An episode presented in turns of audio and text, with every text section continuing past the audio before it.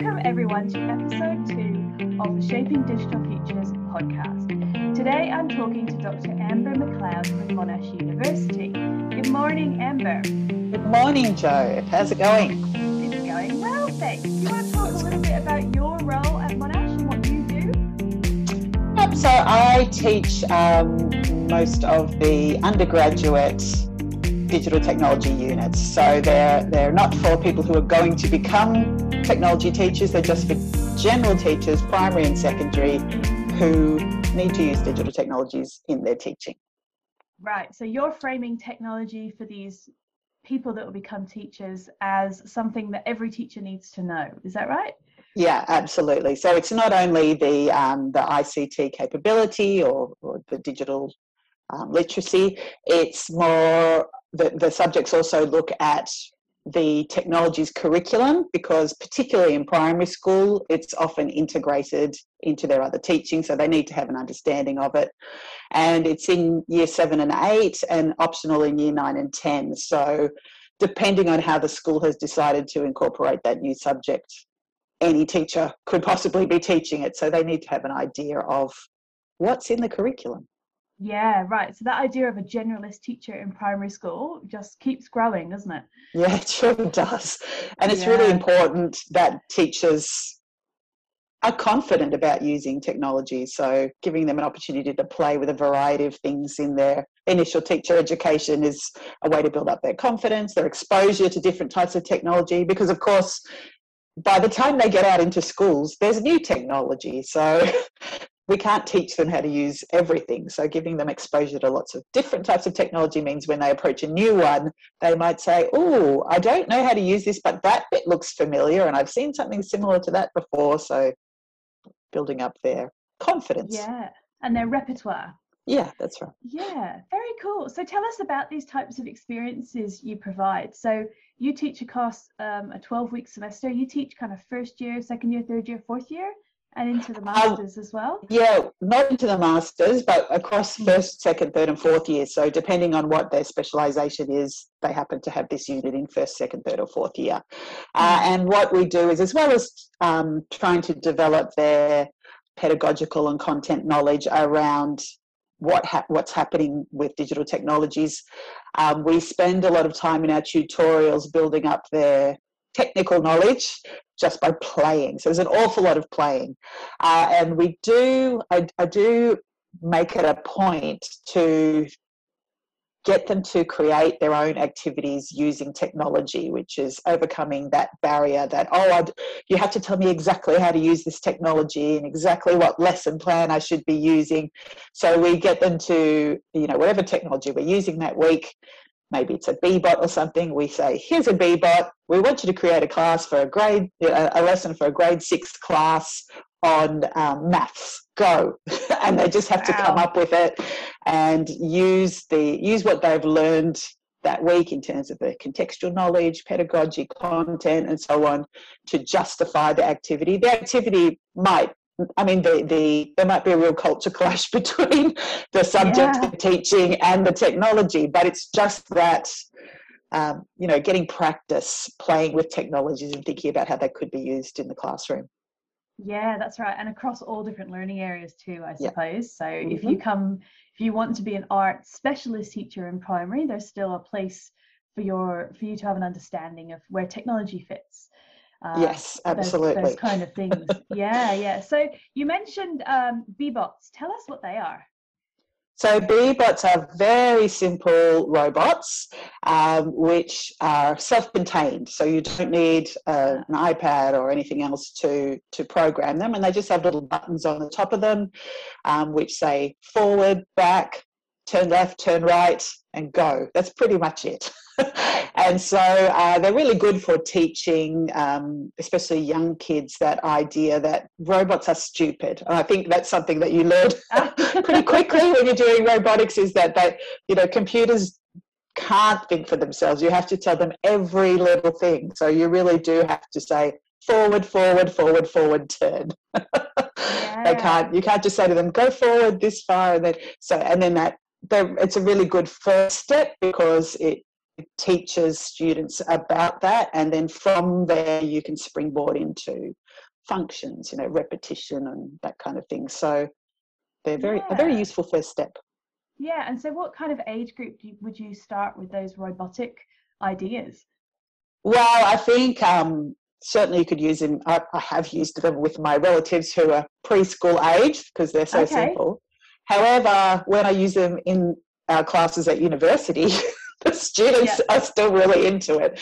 So okay. it completely depends, I think, on um, the level of understand, a level of experience that the students have had with the technology. Because after you, you know, after you've used it for a while, it does get a bit boring, and you realise there are other things you could be doing. But if you don't have a lot of experience with technology, then certainly adults can use it. It really depends on the task, which I think is always huge with technology, and that it doesn't really matter what the technology is; it's what you do with it. So. Yeah. You know, we, didn't, we, have, we haven't gotten bored of using pens yet. Yeah, exactly. so it just depends on what the activity is. So if you can make yeah. the activity exciting, then yeah, that's a really good point. Yeah, we haven't found any children that are fed up with crayons yet, have we? No. yeah. So tell me about what kind of thinking would like a five and six year old get out of using something like a Bee-Bot to make it follow like a maze on the floor or something like that? Yeah, so I guess what we're trying to get them to do is think ahead, which is always that tricky thing. And with young kids, they they do find it hard to put in all those steps. How many times have I clicked this? How many how many times forward does it have to go?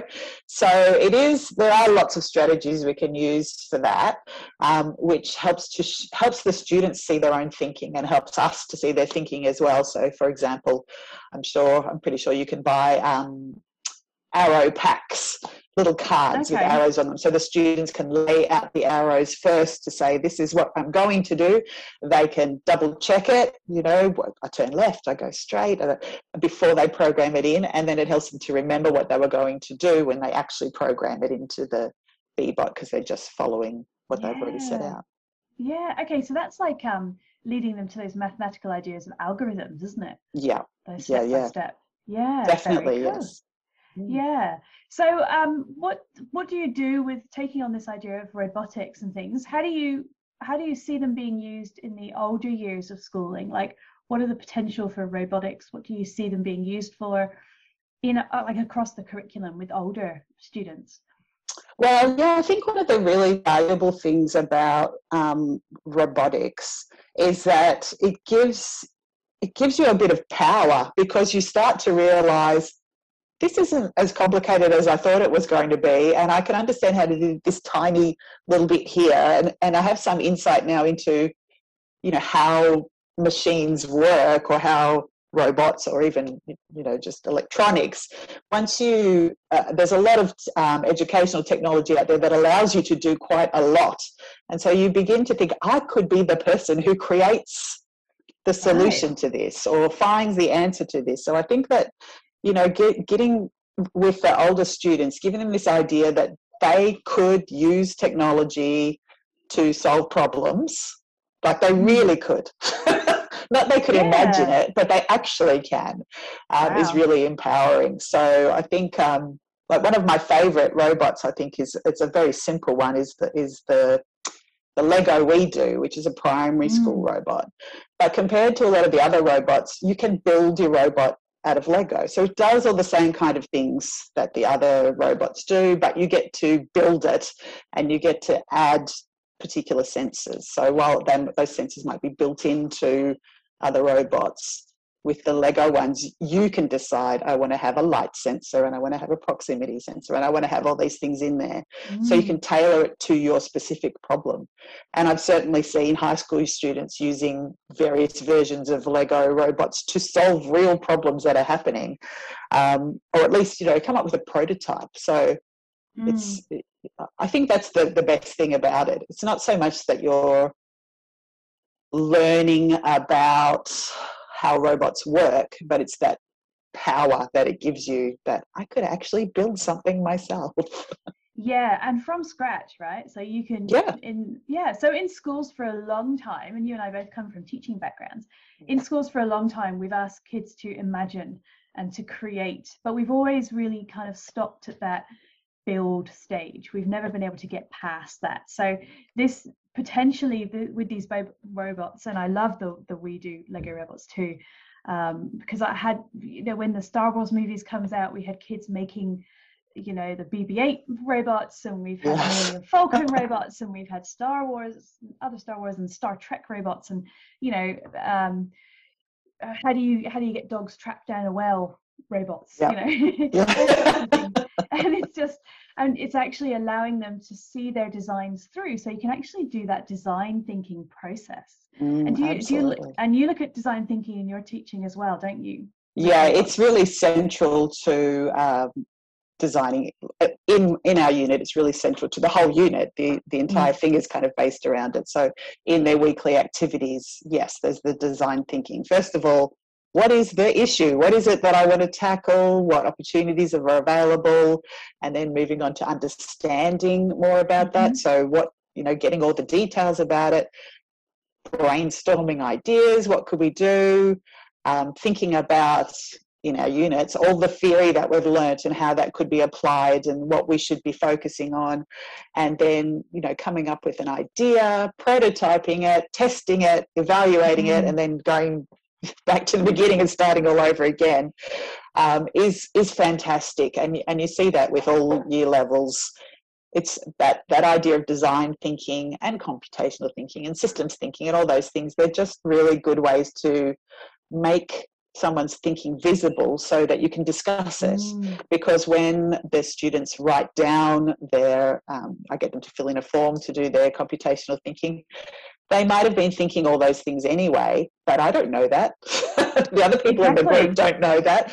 So unless it's written down, how how can you discuss it and say, oh, that's an interesting point. I might have done it this other way, or I really like the way you've done you've thought about it that way. So that whole design thinking thing is really crucial.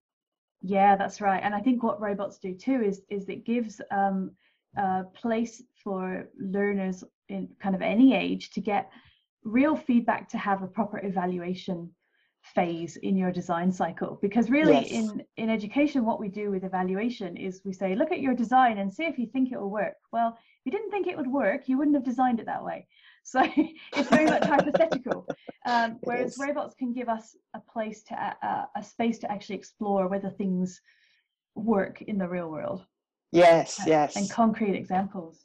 Yeah. And I think uh, and that that process where you say I'm going to create something, test it, and then it's built into it is this idea that you evaluate it and you go back and change whatever didn't work is really encouraging students to take risks because if you're saying to them, you're definitely going to have to redo this, have a go, yeah. have a play, evaluate it, go back, then it doesn't matter if you make mistakes or if, it, if the robot doesn't do whatever it was supposed to do because that was expected. That's part of the process. And of course, in, in IT, it really is part of the process. So giving them permission to continually fail because it's part of the process is a really important part of IT, I think. Yeah, yeah, yeah. So um, our podcast is called Shaping Digital Futures. And so do you see using robots and robotics and those types of thinking that robotics um, give us, um, do you see that as continuing in education in the next 10, 20 years? Yes, I definitely do. I think, I imagine that yeah. there's going to be a lot more cross curricular use of technology and, and robots to solve problems which okay. is much more like the real world, of course, because you don't you don't yeah. compartmentalize when you get out into the real world. Uh, so I think more of that technology really allows the integration of different subjects because you have a problem to solve, you decide you're going to use this robot to build it, but you need a variety of uh, information from different subjects in order to make that solution happen. So you're constantly having to draw on knowledge from different places um, which is you know fantastic for students to see these are how all these things can actually be used in the real world do we you know we're always hearing people uh, students saying when am i ever going to use this in the real world this is yeah. this is where you can say to them this is where you're going to use it so i i do see it becoming more integrated because of technology, all the subjects coming together. Because to solve problems, you really do need skills from all subjects. And then when they leave school, they've had lots of practice, and it doesn't seem weird to say, "Okay, here's a problem. Let's uh, let's put our design thinking hats on and tackle this," and and feel like they actually can solve the problem because hopefully at school they've had success in really solving problems, really building the robots they wanted to. Yeah, and also failing at problems, right? Like, yeah, absolutely. they're not the traditional method of of teaching to get things right the first go. This is about iterative trials and attempt and reattempt and just improve as you go. Yeah. Absolutely. And I think in schools, um, the, the, teacher plays a really important role there in modeling that failing. You, you you don't have to be well you're never going to be the expert at all technology. And you know there's a really good chance that there are kids in the class who are going to know more about it than you do. So if you can sort of model that by not being defensive about it and saying oh i, don't know how this works. Let's let's figure it out together then it gives students permission to say oh i don't know either. Let's work it out. Or you know if, if you get things wrong in class um, and whatever it is isn't working you can open up that conversation about oh okay everyone this isn't working. What have i done wrong? Let's let's brainstorm it together. Let's troubleshoot and work out what it is. So that sets up that expectation that it's normal and yeah. sensible to crowdsource yeah. and say i'm stuck. I don't know what to do. I've done it wrong. Uh, and yeah and it didn't work. I failed. What, what yeah. can i do to fix this? And trialing things with robots is, is quite a low risk um, space as well. It's a quick feedback loop. So you find out quickly if it doesn't work and you can retry, tweak something, try again. So it's not like you spend six weeks on a project, click a button, it doesn't work, and you get you think there's six weeks gone. It's it's yeah. a, a, lower risk space to try so these true. things. Yeah. yeah, it really encourages um, a lot of those transferable skills. I think persistence. Yeah. persistence yeah. is a big one because and, and, you know often when it's a, a project that the students have said this is the type of robot we make we want to make because we've researched it and we've worked on that then they're really invested in it so they're happy to spend a lot of time working on it and, yeah. and persist until they get to the end because it's yeah. it's a bit more personal and real yeah, that's right. And not just useful for, for students in schools, obviously. Those are all important adult skills these days too. Yes. As you and I begin the fifth lockdown in Melbourne, Australia in 2021. Yeah. So yeah. I think you made some really interesting points, Amber. And I think particularly your comments about the kind of interdisciplinary nature um, of robotics. When I think of things, um, again, coming back to our context in Australia, of the bushfires we had two years ago and how it wasn't safe for um, helicopters to monitor. They used drones to track the bushfires, and the the number of experts involved in that, from first aid medical experts to geographers to geologists to fire experts and um, pilots, drone pilots, as well as normal pilots, atmosphere oceanographers, meteorologists the interdisciplinary nature of that really it's getting to the point where STEM and STEAM aren't even enough I mean, because where does mm. geography come in? Where does literacy come into STEAM? Like, it, does it need? Do we need a bigger acronym, or do we just need to say learning at this point? Yeah, I think that's one of the issues actually with technology is that people imagine if you are studying technology, it's because you're going to work in the technology industry, this yeah. magical technology. But actually, it's every single industry. It's really hard to find any industry that doesn't use technology. I was just watching something the other day on. Um, landline, which was talking yeah. about this guy who's making a robot that drives along and uses rec- uh, like it has a camera in there and you can recognize weeds and then sprays like hot water, boiling water onto the weeds to wow. kill them.